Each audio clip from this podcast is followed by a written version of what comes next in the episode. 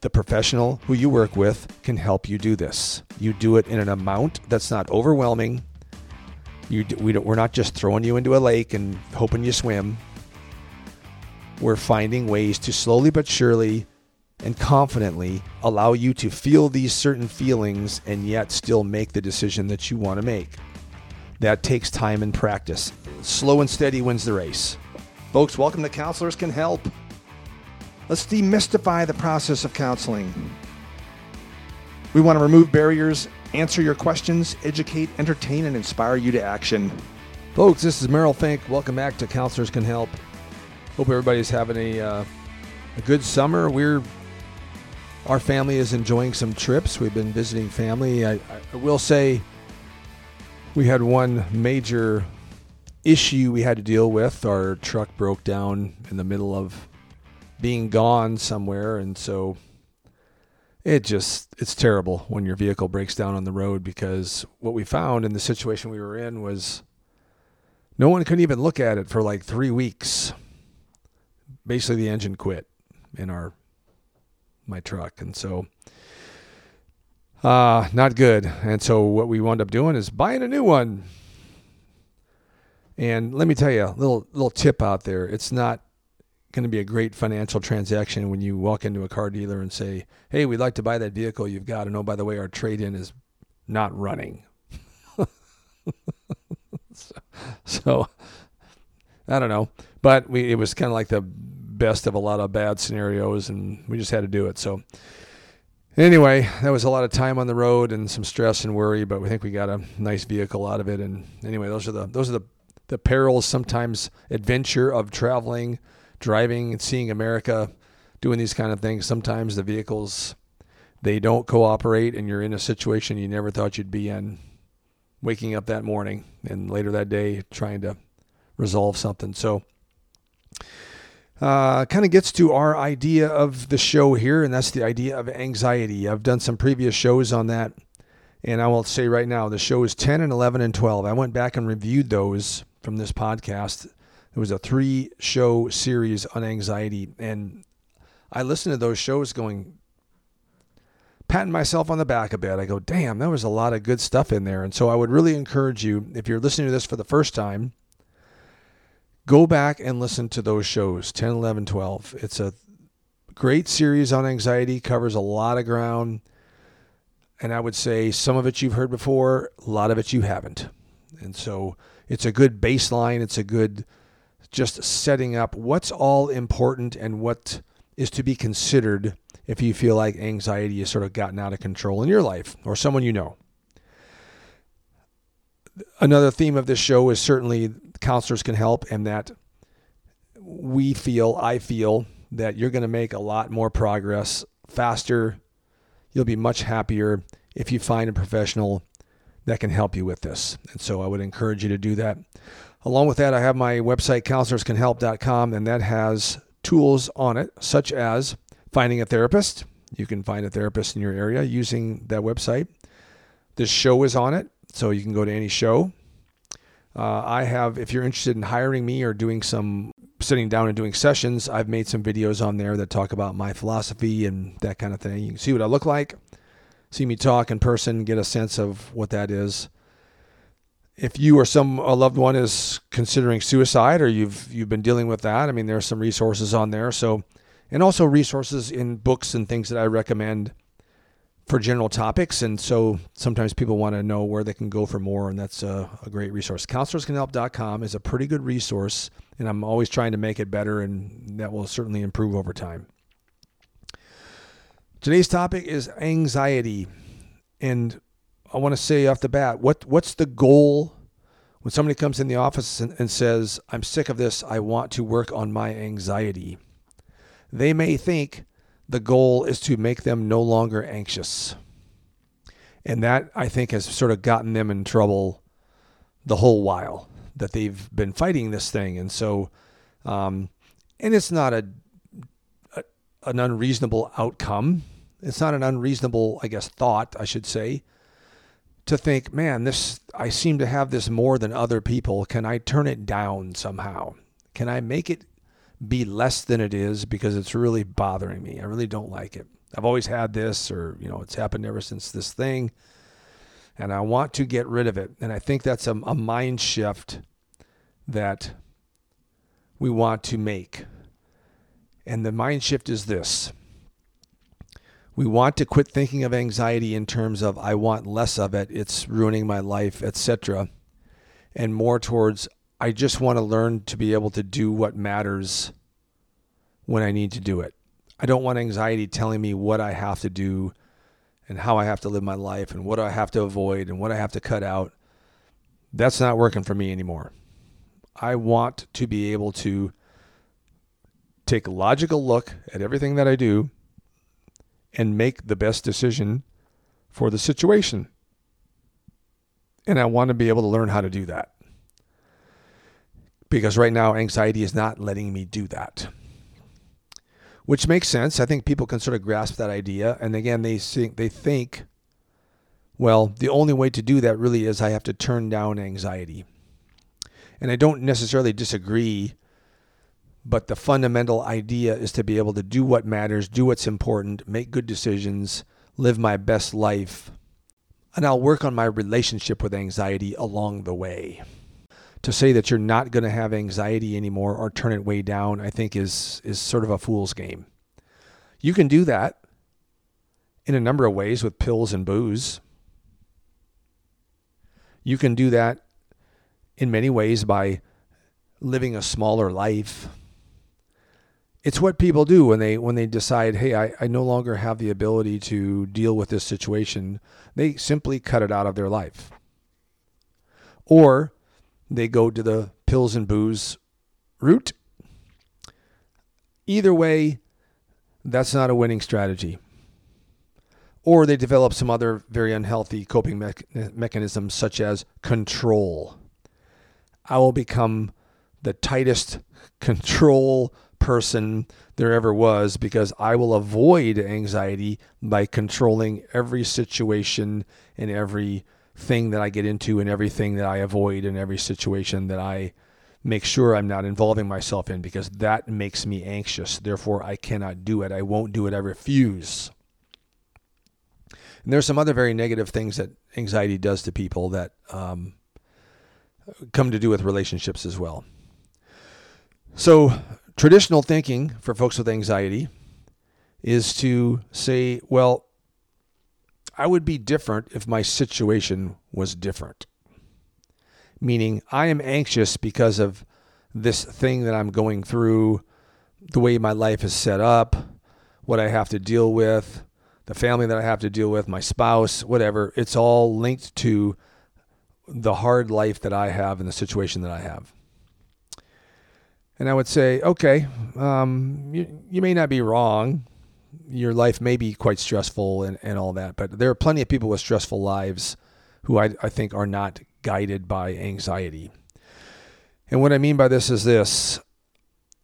In, an, in a, a couple examples here, I'll go through. Let's say you decide you want more, your, your stress, your anxiety is around money, and you win huge jackpot of the lotto or some other big drawing and you're now a mini multi multi millionaire let's say 500 million dollars comes your way. Let's do the extreme example. And you would think okay now i don't have to worry about money.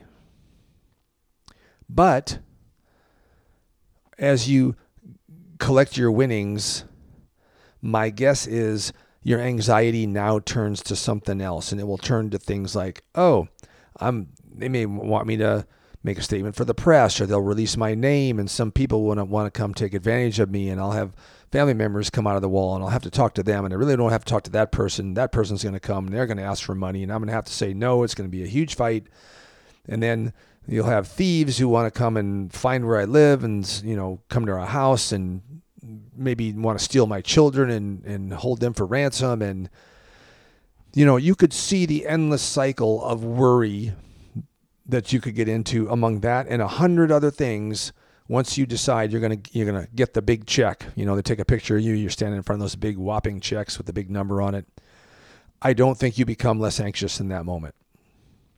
And the reason is it's just the way you think. Your pattern of thinking will just keep churning and churning to to other to new new things that just create more and more anxiety. So you were worried about not having a lot of money back then sure but you were probably just living in anxiety. And money just seemed to be the thing that was controlling a lot of your thought patterns but it but it was more likely the fact that you just had a mentality and habits that seemed to produce more anxiety and less habits and ways of thinking that actually got you to live the life you want to live. Um, there's also an idea of I'm just going to cut this out of my life. I'm anxious about this or that thing, so therefore I just won't do it anymore. People do this all the time with flying, with um, getting into elevators, maybe seeing certain family members, many other things that they have decided they're just not going to do anymore. Go to public events. I'll shop when late at night when there's no one around. I'm going to stop doing that thing. And again, how sad is that? I mean, this this definitely flies in the face of doing what matters and doing what's important to you because probably deep down if you were honest with yourself, these things are important to you and you don't want to be again controlled by anxiety. You don't want to be told what to do, when to do, what to avoid, all that kind of stuff, because that's kind of how you're living again in the moment. And that's, oh, I call that life getting smaller. Once again, not a great strategy because you do wind up just constantly running from it. You, you, you never get away from it. It just it just creates a smaller and smaller life. I, I will just leave it at that. Because you're always worried about the next thing. Um, the idea of solving it. I will solve this thing that is making me anxious. And people kind of do that a lot. I think they do think about, okay, what makes me anxious? And I, I just need to solve this or that problem. Then I will not be anxious, or I'll, I'll find a way to think about the thing that will no longer make me anxious. And I'm still not going to do it. Still not going to get go to that concert I'm just going to find the, the golden nugget that will somehow allow me to just walk in there, no anxiety whatsoever, and I'll be fine. Well, of course, years go by and this never happens. There's one area that I would say solving it does make a difference, and that comes to relationships. Sometimes what makes people anxious and just they just have stress over their relationships or a specific one in general. And if you can learn some conflict resolution skills and just some better ideas about relationships, well, then, yes, your general anxiety can actually drop. And you can have a much better outlook on life if these relationships are going much better and you feel like you have options and you're not in a constant squabble with this person or having to avoid them all the time. That, you know, solving a certain degree of things does help. And relationships is certainly one of those things where, again, you would say, well, if I learn some relationship skills and I could have better relationships, that is the life that I want. I'm really not trying to avoid my friend or my neighbor or sister-in-law or you know whatever it is. I, I really do want to be around them. I just can't seem to do it. So what do I do? Well, again, we could we could find ways to do that that could help alleviate that situation, which might lower your general anxiety and stress level, which can then become a knock on effect for other things. So I, I, certainly think in the, in the idea of relationships, which I do in my practice, when somebody talks about anxiety, I tend to also talk about relationships pretty quickly because that usually is the thing. Many times it's the reason why they're there. Anxiety has always been a thing, but the relationships are are taking a hit. So, on to that with relationships. I think many times what happens with people with anxiety, they will want to get rid of that. And other than the traditional things we've just talked about, in a relationship, many times what that comes out as is anger or control or some other avoidance mechanism.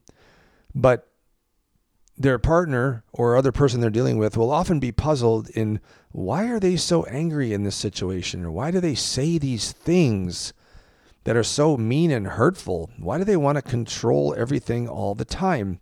This will be somewhat of a mystery to the people around you and they really won't be able to kind of figure out the decoder ring other than you don't like this and that and you know they know they know all the rules and all the the things that you have to do what is happening here is there is a somewhat of a life of rules, which is what we have talked about with all these other examples of like what I can do and I'll stop doing it and that kind of thing. But in a relationship, I think what happens more often is many times we have insecurities and things we have not dealt with that make us severely anxious around certain things in a relationship. And when those things come up, we don't know what to do. We're severely anxious, so some people decide they're going to get mad. That's that's a way to control their anxiety is they're just going to start raging. And they don't necessarily make a conscious decision to do that. I think this is a habit you develop over time. Um, it's worked to some degree because you feel like, okay, I've got some control over my anxiety, but this anger thing is going to get in the way of relationships. So that's not a winning strategy, I can tell you right now. Likely you're going to create problems and make the relationships end, which is sort of what you want because this thing is making you anxious because you're constantly worried about them leaving you or some other horrible thing. This is a problem and it comes out in ways that are a little bit, um, how should I say, a little bit just confusing to people around you as to why you're saying these things or why you're acting this way. And I think a lot of this has to do with anxiety because if you ask the person in a calm moment, why did you say that or you know what's the motivation there, they will they will they'll give you some sort of like I'm really not sure or you know whatever. And I, I really shouldn't say those things. I know that's not good. But in the in the heat of the moment they can't help but saying it. And I think because anxiety has overwhelmed them. And they just don't like that feeling. They can't stand that feeling of what anxiety tells them, the message it gives them, and therefore the relationship becomes a disaster. Again, professional help is warranted in a situation like this because the only way you're going to get through this in all anxiety is pretty much the same is you have to learn over time to face it and be able to see that okay i'm anxious but really what's the thing i should be saying here? What's the thing i want to say? What's the action i want to take? What's the thing i want to do? I don't want to yell obscenities at my spouse or child.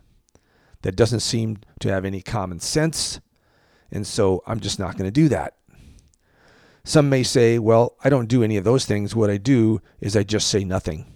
I just choke it down. I avoid it, you know, whatever. This is now causing problems because I see things I really want to address and I just can't. I don't know what to say because I feel like it's going to turn into an argument, which then the person will leave me. You know, again, your, your anxiety tends to have a, a, a negative situation that then spirals in your own mind into a quite larger situation, and that that is not helping, which then creates a situation where you then avoid or do things you really don't want to do. Um, you name it to get out of the feeling. The feeling is the enemy, and what you've done for probably a long time is avoid the feeling, and you've avoided the feeling by doing a bunch of coping mechanisms that you know, common sense wise, don't help. So, what's the way out? The way out is to slowly but surely practice and expose yourself to situations that make you a bit anxious and learn how to work through them. The professional who you work with can help you do this. You do it in an amount that's not overwhelming.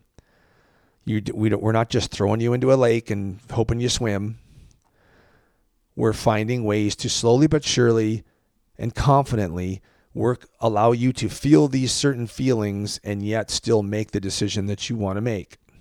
That takes time and practice and it's slow you know slow and steady wins the race kind of thing here. There there's no magic bullet there's no magic thought there's no possible way you can go to a therapist and say you know in 3 sessions you know fix my anxiety because again, you probably are thinking it in terms that we've talked about at the beginning of the show, and that's just not going to happen.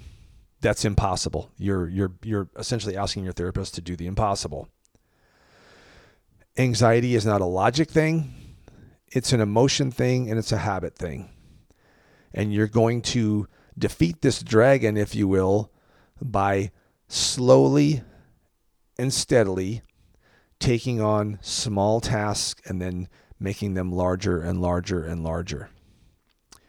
And so, um, and there's a lot of reasons why you would want to do this, but the bottom line is that's ultimately the main strategy is we're going to take on things and we're going to practice doing a little bit better and a little bit better. And really, in many ways, early on, just knowing what our body is doing and just paying attention to what is happening inside my body and just learning to be a bit more comfortable with that. Just getting used to, okay, what is what does this mean? Okay, this is what anxiety feels like. My heart's starting to beat more. It's not a heart problem. It's not a health problem. In this moment, I know I'm anxious. That's good to know. That's a good thing to practice because anxiety suffers many times go to the doctor a lot because they just can't tell the difference between anxiety and, and a real thing. And it's confusing for them.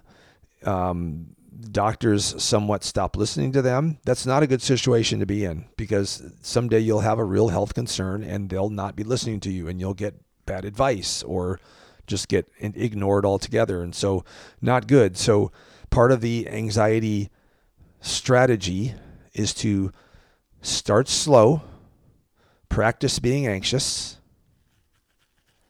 with little things and then bigger and bigger things. And like I said in the shows that I mentioned, shows 10, 11, 12, I do talk about this process of ways you can sort of practice being anxious. And honestly, there are too many to mention. You can do it uh, visually. You can, you know, think about stuff. There's numerous ways to expose yourself to small things that you can handle, and especially if you have a person that you're comfortable with who can help you work through those. That is the the ticket for sure to dealing with anxiety. It's the gold standard, really, of dealing with anxiety. What also comes along is what you find yourself doing more and more is just becoming more brave, if you will. And really, that is the goal. It's not to lower anxiety, it's to become more brave. And as you become more brave, anxiety will still show up, but you just you just pay attention to it less and less. It will still be there, but you you learn to say, okay, that's anxiety. Do I need to listen to it? Yes, no. And you know, the the more you do it, the the more you don't have to listen to it, which is a good thing. And I'll give you a personal example, which which just happened to me. We were out traveling, and uh, we were in the Black Hills of South Dakota. We went to this place called Jewel. No, I'm sorry, it wasn't Jewel Cave. It was Wind Cave. Lots of caves in that area. Anyway, we're gonna go underneath the earth, and we're gonna be in this cave that's all pretty. And I'm not a big cave guy anyway, just because I don't know. To me, I'm just not that impressed by the the inner workings of a cave. I, am I'm impressed for about five minutes, and then I, I lose my enthusiasm. Let's say for the beauty of it. But my wife wanted to go. Um, we've got family there. They wanted to you know go down there, and and I'm going with them. I started to get a little bit freaked out in the moment, and I could just feel like little waves of anxiety would come on, and and and I could feel myself getting slowly um, succumbing to thoughts of oh I'm gonna get you know I'm gonna have claustrophobia down there and it's you know it's gonna be in these these these dark cramped little you know I'm gonna be underground I'm gonna be trapped and you know lots of negative thoughts. This is anxiety starting to take hold, right? This is exactly what it looks like. Is you're now no longer enjoying the thing that you want to do and you're looking for well, ways I could get out of it, or, you know, do I really have to do this? And, you know, it's just going to be awful. And, you know, your, your anxieties can become quite intense in those moments. And the key to that is to learn how to slowly turn that off and keep pushing through. There are many important questions that you would want to ask yourself. One is, why am I doing this? What's, what's important about it? Will I regret not doing this thing because I signed up for it? Why would I all of a sudden say I'm not going to do it? Um, are there people there to help me? Am I making too big a deal out of this? I mean, there's, and that's entirely possible. In this case, I don't know what the cave looks like, but I sort of suspected as I was sitting there, we were getting ready to go down in the elevator, and, and I'm like, I'm probably making too big a deal out of this in my head. And I was able to do this fairly, fairly straightforward and, and confidently, honestly. I don't think my wife even noticed it. Maybe she did. I, I doubt it.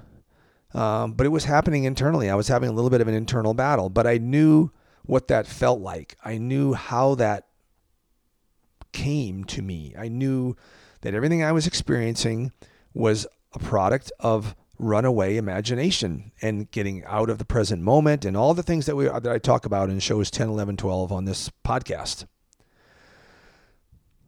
The way to succeed at those moments is to have done that is to have practiced that to have to know what is happening to be able to say okay this is anxiety.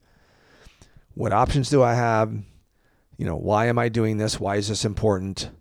Um, let's get back to the present moment and get back to the now and just enjoy what we're doing now and and there's a good chance that my brain is really just overhyping this thing that i'm going to go do and oh by the way if i don't do it how do I think I'll feel afterwards if I just decided I'm not going to go down there? So these are all great questions and and things you can do, um, you know, in sort of a mental exercise. But I do think they help you get through a moment when you're facing something that is traditionally quite anxious. This is the recipe to facing anxiety. It's knowing what it feels like and being in that moment to say, okay, what, what's important? what's part of my value system? What do I want to be doing here? And how do I just focus on doing that thing? And also, part of this is not taking on situations that are just too big, not taking on dragons that are just too large. That's not a winning strategy. You want to take on things that are within your, your zone of tolerance and, and being able to do.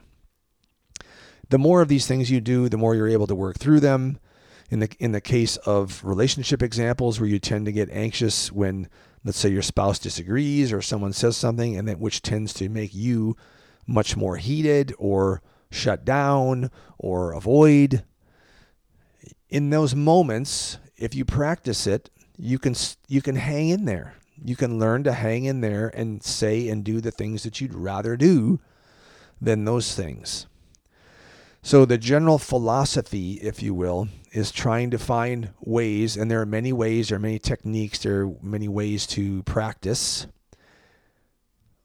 How would I get through these situations? How would I build up to it? What's a small thing I could do? And you can kind of use your imagination for that as well. I mean, just pick any sort of fear and you can kind of figure out small ways to to sort of get through it. You know, if your if your fear is driving, well, get in a car with someone and just start driving in some very easy areas and work your way up to something harder and harder. And hopefully you're with someone who can help you work through that and maybe laugh and and carry on and you know that kind of thing. And there's someone there to help you, so you know you're gonna probably hang it hang with it a bit more. So there's there are lots of ways to take things on in smaller bites. I often say to people, and I think I talk about it at the end of episode 12 or in the middle of perfectionism. Perfectionism is sort of another version of anxiety in that I'm afraid to do anything different. I'm afraid if I if I step out of line or do something in a way that's not perfect, I will suffer the consequences, which could be many things. Someone will yell at me. Um, I'll prove them right that I'm just an idiot. You know, whatever. There's there's all kinds of very heavy things we lay in that scenario that perfectionists do that say they must do it perfectly. And that is a huge amount of stress. That's a huge amount of pressure you put on yourself. And how perfectionists tend to manage their lives is they tend to try to live the same life over and over again because they want to make sure that they know the right decision, they know how this turns out, and so they manage everything down to the smallest degree to include every process they do, how they cook food, how they drive to and from places. You know, it's it's a highly highly controlled lifestyle. Which anyone can do for a bit of time, but at some point you start to realize the, the folly of that. And again, people around you get tired of that too because they want to go do something different. They'd rather eat at a different restaurant. They'd rather not just see you eat the same five food items uh, for the rest of your life. Um, there, there's a lot of ways that this sort of gets out of control. Uh, I once talked to a client. I think they watch the same television show for like 50 or 100 times or something like that. They're almost afraid to watch something different. So, all these things are, are, you can see, are patterns. How do you break out of it? Well, you break out of it. My recommendation is always start doing something different. And you start with the smallest possible thing you can imagine. And the reason you're doing it is not so that you won't be anxious. The reason you're doing it is so that you will start to induce some anxiety that is a small amount so you can sort of get this this practice in of like okay what does this feel like? Why am i doing this thing? And this thing could be i'm merely going to drive two blocks more to my house by taking a left here at the stop sign versus the right and i'm going to go around this little area and it's going to take me two more minutes to get to my house that could induce anxiety for someone who is very rigid, like we just described. You can plan and practice to take a different route. But what's going to happen is you are going to be met with a full onslaught of thoughts that are basically saying, don't do it. Do it this way. We do it this way. This is the way we're supposed to do it. If we if we make a left, God forbid the the death and destruction that's going to rain down on us because we're doing something different now. It's like, okay, again, in a calm moment, you could probably see that's kind of ridiculous. But in that moment, when you're deciding which way to go, the anxiety can well up pretty fast over something that simple. So if that has you overwhelmed, you don't do it you do something else that you will do and will follow through on that is different. Get as small as you possibly can and just do that thing differently. Again, that small thing is not going to have huge life consequences. It in no way is going to say how someone, some movie star will live or die. I mean, you name it. You've probably got all kinds of reasons why you do certain things, and it's time to start changing some of those. And the way you do that is start very small in that moment, you then listen to, okay, this is what anxiety feels like in me. This is what tends to happen internally. Um, can I battle that back and make a different decision and do it? If the answer is yes, you're on your way to fixing your anxiety. It will be uncomfortable, sure.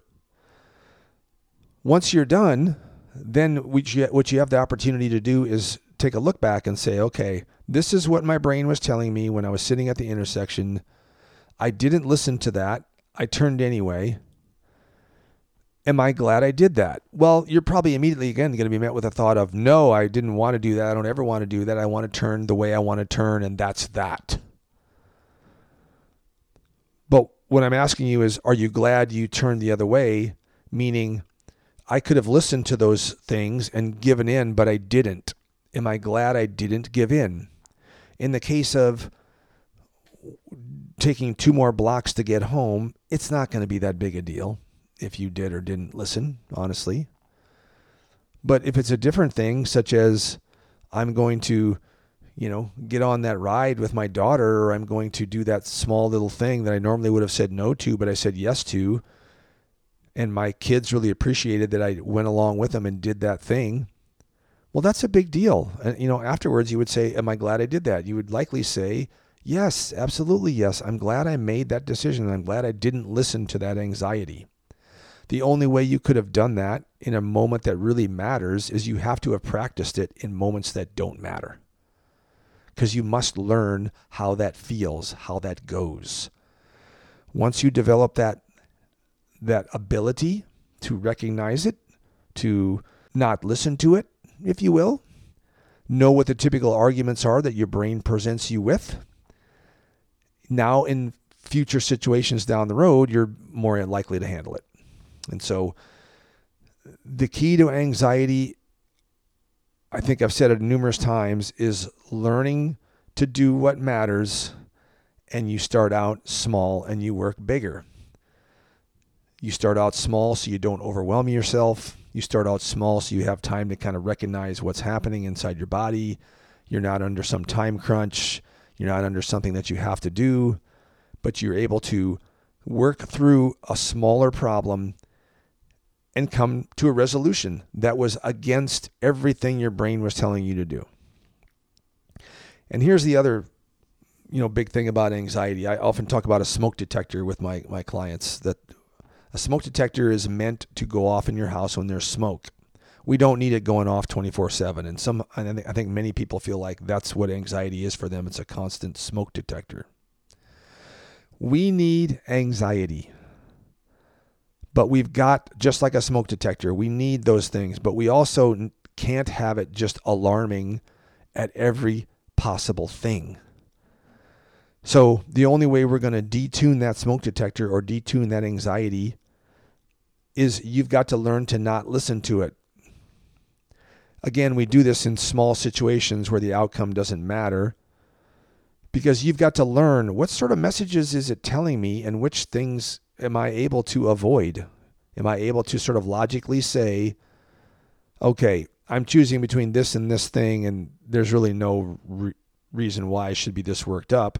I'm going to do this, do it this way, even though my brain is telling me not to. You're practicing that so you can get used to doing it.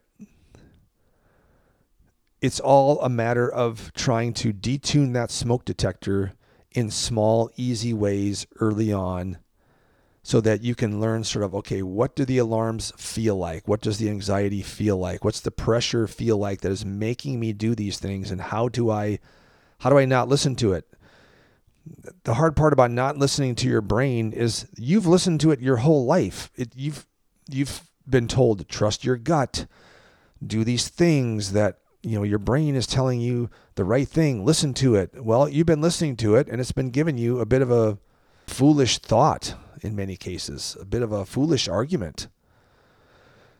But it's hard to not listen to it because it's you. It's your thoughts. I'm not wrong. Of course these are my thoughts. Of course I'm I have the best thoughts. I have the most uh, intelligent thoughts, so I should listen to them. Well, I'm here to tell you when you've got anxiety going, you don't have the best thoughts it's up to you to learn how to sort of sort those out. Figure out, okay, I need anxiety. I do need this emotion to give me legit signals when there's danger. I don't want to just not pay attention to it because that's dangerous. I want to learn what's a real dangerous situation and what is just standard routine that I can push against. Again, doing these small things. Fighting the battle in small ways allows you to practice that in, in bigger and bigger scenarios.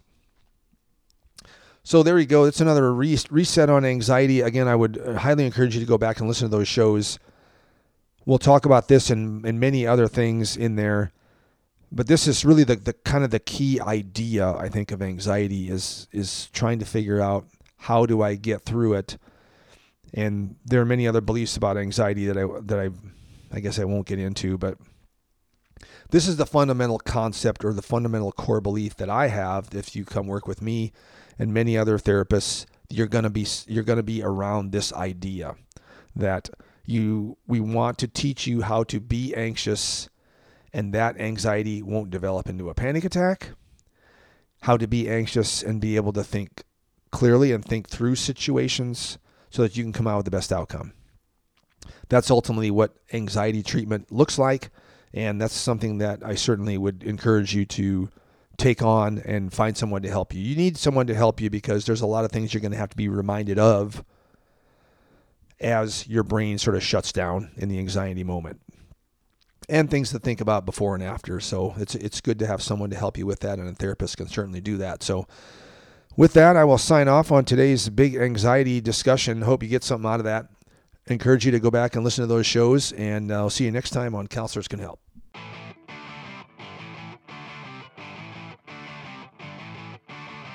Our mission is to spread the word that counselors can help. We want to teach you how to get started and get the most out of therapy.